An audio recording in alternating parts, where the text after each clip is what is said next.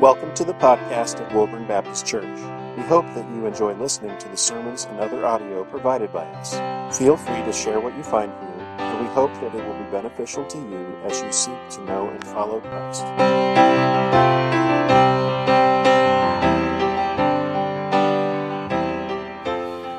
He is risen. All right, all right.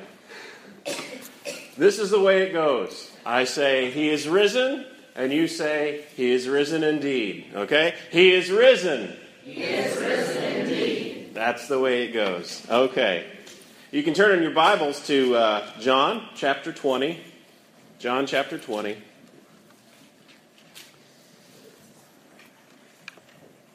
And uh, let's begin with prayer. Father, we thank you for your word.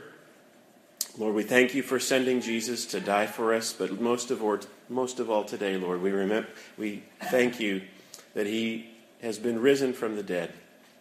And because he is risen from the dead, uh, Lord, we uh, can have life in him. Father, we uh, pray that you'd give us ears to hear and eyes to see. Father, be with me, a sinful preacher. Lord, help me to, to proclaim your word in Jesus' name. Amen. We gather today to celebrate not the death of Jesus, but the resurrection. Amen. I had uh, a few weeks ago, someone uh, was uh, around the neighborhood, going from door to door, uh, passing out some literature, and they were inviting me to uh, a, um, a service to commemorate the death of Jesus on Easter. Um, this was one of the uh, cultish groups that uh, often go door to door in our neighborhoods. Um, I didn't accept the literature, uh, but uh, my thought was we do not celebrate, that we don't re- uh, um, commemorate the death of Jesus on Easter. We celebrate the resurrection of our risen Lord.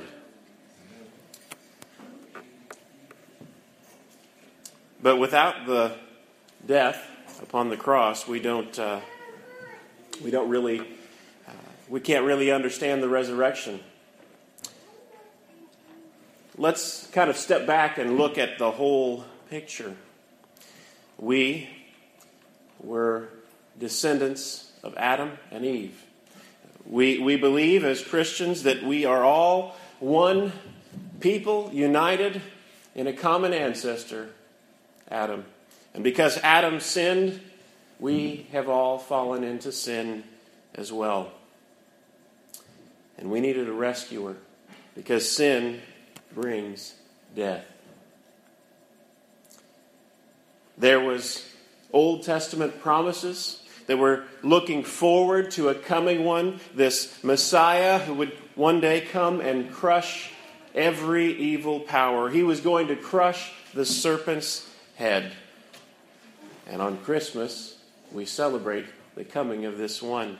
We celebrate that Jesus came and he was born of a virgin.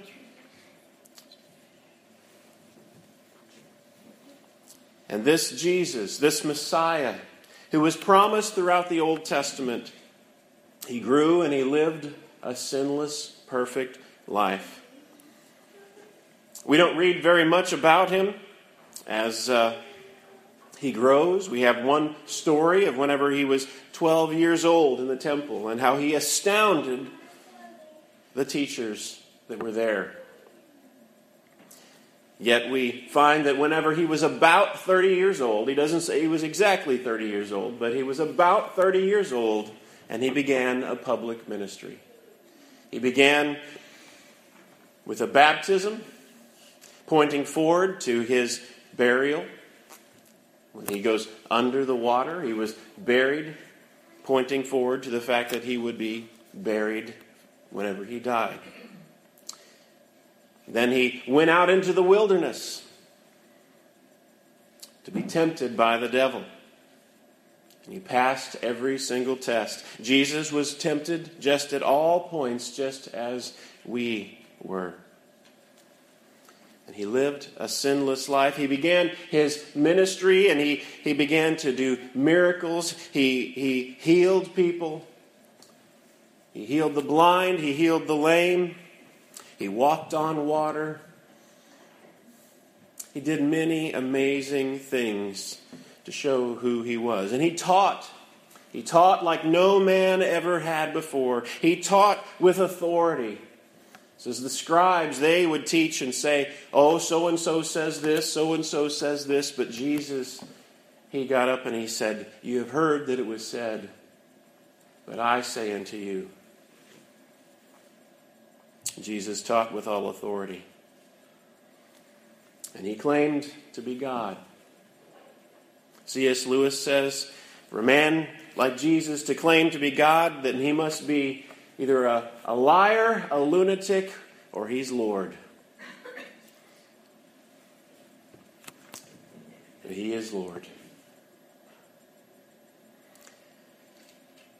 He came to a point in his ministry after about three years that the Jewish council they wanted to kill him for his claim to be God, the fact that the people were following him, and the fact that uh, the things that he said challenged their very teachings. And so they led him to Pilate because they didn't have the authority to, to kill him, to put him to death. And he was put on trial, and he was crucified. They crucified him on a Friday. They killed the Son of God. They stuck a sword in his side, and blood and water flowed. And that happened on Friday. The world seemed as if all would end, as if there was no hope. Just imagine what those disciples must have felt. Think about your own life. Have you had a dark day? Have you had a day that you might say is the worst day in your entire life? Maybe someone experienced that this past Friday.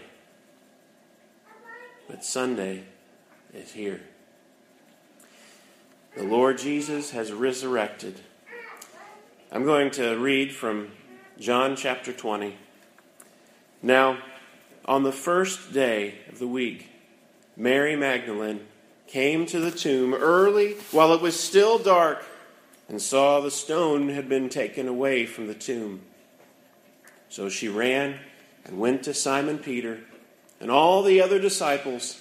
The one whom Jesus loved, that was John, the one who wrote the book. He called himself the one whom Jesus loved, and said to them, they have taken the Lord out of the tomb, and we do not know where they have laid him. So Peter went out with the other disciple, and they went out, uh, and they were going toward the tomb. Both of them were running together, but the other disciple outran Peter and reached the tomb first. And scooping uh, and stooping to look in, he saw the linen cloths lying there but he did not go in. Then Simon Peter, following him, came following him, and went into the tomb. He saw the linen cloths lying there, and the face cloth which had been on Jesus' head, not lying with the linen cloths, but folded up in a place by itself. Then the other disciple, who had reached the tomb first, also went in, and he saw and believed. For as yet they did not understand the scripture that he must rise from the dead. Then the disciples went back to their homes. This was the first day of the week, just as we gather here today on the first day of the week. Why do we worship on Sunday? It's because of the resurrection of Jesus on the first day of the week. God's people would worship throughout uh, history, before Jesus, before the resurrection, on the last day of the week. It was the Sabbath. They would, they would rest from all their labors.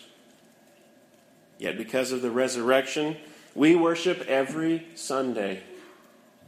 And in a sense, we commemorate the resurrection of Jesus every single week.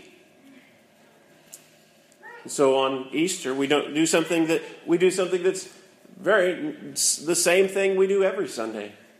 We remember the resurrected and risen and ascended Lord. Notice the first person to find that the tomb was empty was Mary Magdalene, a woman. You know, a woman's testimony in court during this time was not worth anything. They, they wouldn't accept a woman's testimony. Yet, the biblical writers all agree that the first witnesses of the resurrection were women. Why would they do that? Only because it's true. If it were not true, they would have they would have never written it. Why would someone write a gospel message, if they, if they wanted to convince people that you could trust that the resurrection was true, why would they include as the very first witnesses people who they wouldn't accept their testimony in court? The fact that the first witnesses were women is one reason why we can trust the gospel account that Jesus is risen from the dead. And then Mary Magdalene, she ran and she got these other two disciples, and they ran because they wanted to see for themselves. Yet, even whenever they got to the, te- to the tomb, they didn't understand what had happened. They didn't understand that what had happened was exactly what the scripture said was going to happen that the Messiah was raised from the dead. Let's look at what happens next, starting in verse 11. But Mary stood weeping outside the tomb. And as she wept, she stooped to look into the tomb. And she saw two angels in white sitting where the body of Jesus had lain, one at the head and one at the feet. They said to her, Woman, why are you weeping? She said to them, They have taken away my Lord and I do not know where they have laid him. Having said this, she turned around and saw Jesus standing, but she did not know it was Jesus. Jesus said to her, Woman, why are you weeping? Whom are you seeking? Supposing him to be the gardener, she said to him, Sir, if you have carried him, I'm sorry, if you have carried him away, tell me where you have laid him, and I will take him. Jesus said to her, Mary. And he, she turned and said to him in Aramaic, Rabboni, which means teacher. Jesus said to her, Do not cling to me, for I have not yet ascended to the Father. But go to my brothers and say to them, I am ascending to my Father and your Father, to my God and your God. Mary Magdalene went and announced to the disciples, I have seen the Lord. That and that he had said these things to her. Not only did we find there a, a uh, an empty tomb, not only did Mary Magdalene go and, he, and find this empty tomb, as if somehow Jesus' body dematerialized and was just no longer there, but no, he actually appeared to her physically. He was risen bodily and appeared to Mary Magdalene. The resurrection was no mere spiritual resurrection, as if the disciples concocted it to, to spread some message to bolster their teachings. No, Jesus was physically raised from the dead. We know we are we're modern people. We know people don't rise from the dead. But Jesus did. Jesus conquered death. He physically rose from the dead. And verse 19, we'll see what happens next. It's not just now limited to Mary Magdalene, but he appears to all the disciples. On the evening of that day, the first of the week, the doors being locked where the disciples were for fear of the Jews, Jesus came and stood among them and said to them, Peace be with you. When he had said this, he showed them his hands and his side. Then the disciples were glad whenever they saw the Lord. Jesus said to them again, Peace be with you. As the Father has sent me, even so I am sending you. And when he had said this, he breathed on them and said, Receive the Holy Spirit. If you forgive the sins of any, they are forgiven them. If you withhold the forgiveness from any, it is withheld. So he appears to all of his disciples and he shows them his hands and his side. He shows them his wounds. You know, Jesus is risen from the dead. He ascended into heaven. And one day, whenever we see him, when we see him come again, he is still going to have those wounds on his hands and in his side. He is risen from the dead. And we will one day see those scars that he took for us. Verse 24. We have one who doubted. Now, Thomas, one of the twelve, called the twin, was not with them when Jesus came. So the other disciples told him, We have seen the Lord. But he said to them, unless I see his hands, the mark of the nails, and place my finger into the mark of the nails, and place my hand into his side, I will never believe. Eight days later, his disciples were inside again, and Thomas was with them.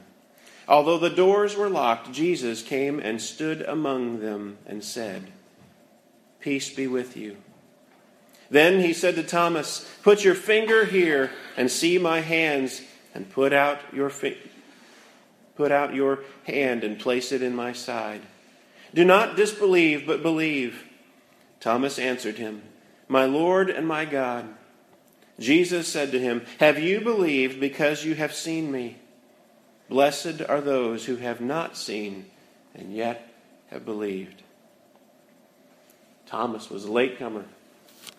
He wasn't there when Jesus appeared to the rest of the disciples, and he couldn't believe it. The disciples were not ignorant people. They knew just as well as we do. People don't raise from the dead. So, Thomas, although he had walked with Jesus for three years, and although Jesus had predicted that he would raise from the dead, Thomas wouldn't believe until he saw.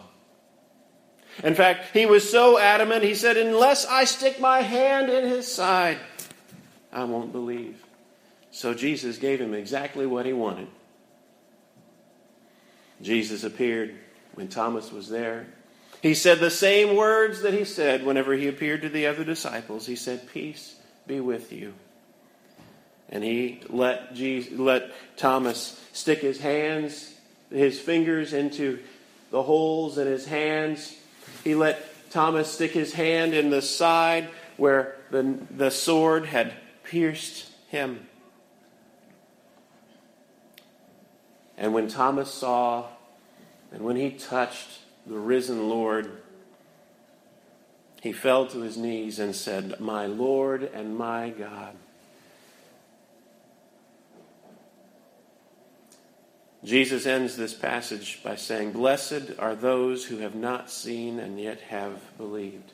We are in this category. Jesus has given us a blessing here in this passage. We have not seen. We are not the eyewitnesses that the disciples were. The disciples were the eyewitnesses. They wrote these things down, and we can trust their eyewitness testimony. We don't see, but yet we believe that Jesus Christ is risen from the dead. And because he is risen, it changes everything. In Jesus' name. Let's pray. Father, we, we thank you for your word. We thank you that you have raised from the dead. You have changed everything. That because you live, we can face tomorrow and uncertain times. We thank you that as you have raised from the dead, so shall we one day when you come again. In Jesus' name, amen. Thank you for listening to this message from Woburn Baptist Church. For more information, please visit us at www.woburnbaptistchurch.org, or you can also like us on Facebook.